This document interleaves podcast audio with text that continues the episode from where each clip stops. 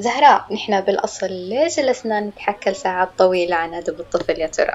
آه صحيح شفاء. بما أننا راح نبدأ نسجل البودكاست فلازم لازم نحدث الناس عن الكلمة أو بالأحرى المفهوم اللي عندنا معاه مشكلة وهو مفهوم العمق. طبعا هو هذا. كثير واجهتنا نصوص استغربنا في وصولها للنشر وأياد الطفل. وممكن حتى لما نراجعها نشوف وجهات نظر بيقولوا عنها إنها نصوص عميقة والمشكلة فينا إحنا لأن ما فهمنا هذا العمق.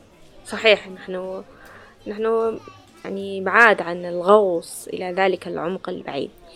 المهم إيه هي هذه هي النقلة هذه الفكرة.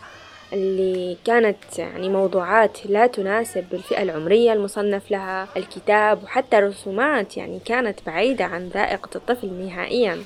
وكأن الطفل أو عفوا كأن الرسم شيء ثانوي لا أساسي في القصة المصورة للطفل.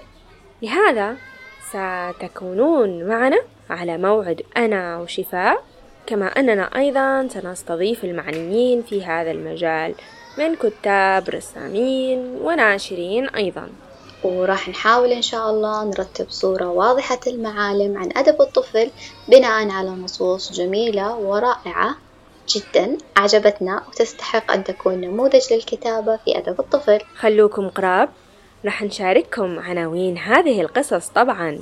وفي كل مرة راح نستقبل تعليقاتكم وملاحظاتكم اللي مؤكد بأنها ستثري تجربتنا وتجربة كل من يعمل في هذا المجال. من كتاب ومربين وقراء صغار ويافعين. دقيقة شفاء. مش كأننا نسينا شيء؟ إيش نسينا؟ لا تقولي كمان في عمق نسينا. آه لا لا لا مش عمقنا أنا شوية قريب آه مش في الغريق. آه نسينا. نعرف بأنفسنا للمستمعين.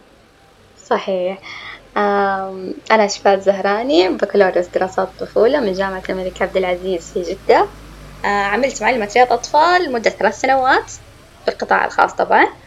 وأعمل حاليا مدربة للأطفال أقدم ورش عمل وجلسات قرائية ومع مكاتب عامة ومراكز معنية في الأطفال ومهتمة فيها إضافة على دورات وندوات للأمهات وللأطفال. وأكيد المستمعين حابين يعرفوا مين فاطمة الزهراء. إذا أنا أساسا دكتوراه في الميكانيكا الطاقوية وثم مدربة برمجة للأطفال. ومن هنا من نقطة التحول إلى مدربة برمجة للأطفال انتقلت إلى الكتابة والرسم في أدب الطفل. يعني أنا كنت أرسم مسبقا. لكن جمعت كل هذه المهارات والأشياء اللي عندي إلى مجال واحد. جميل جدا. أغوص فيه نحو العمق. وأنتم تستمعون الآن إلى بودكاست حكوتة حيث تنطلق مركبتنا فيه نحو العمق. نتمنى يكون بودكاست خفيف وتستفيدون منه.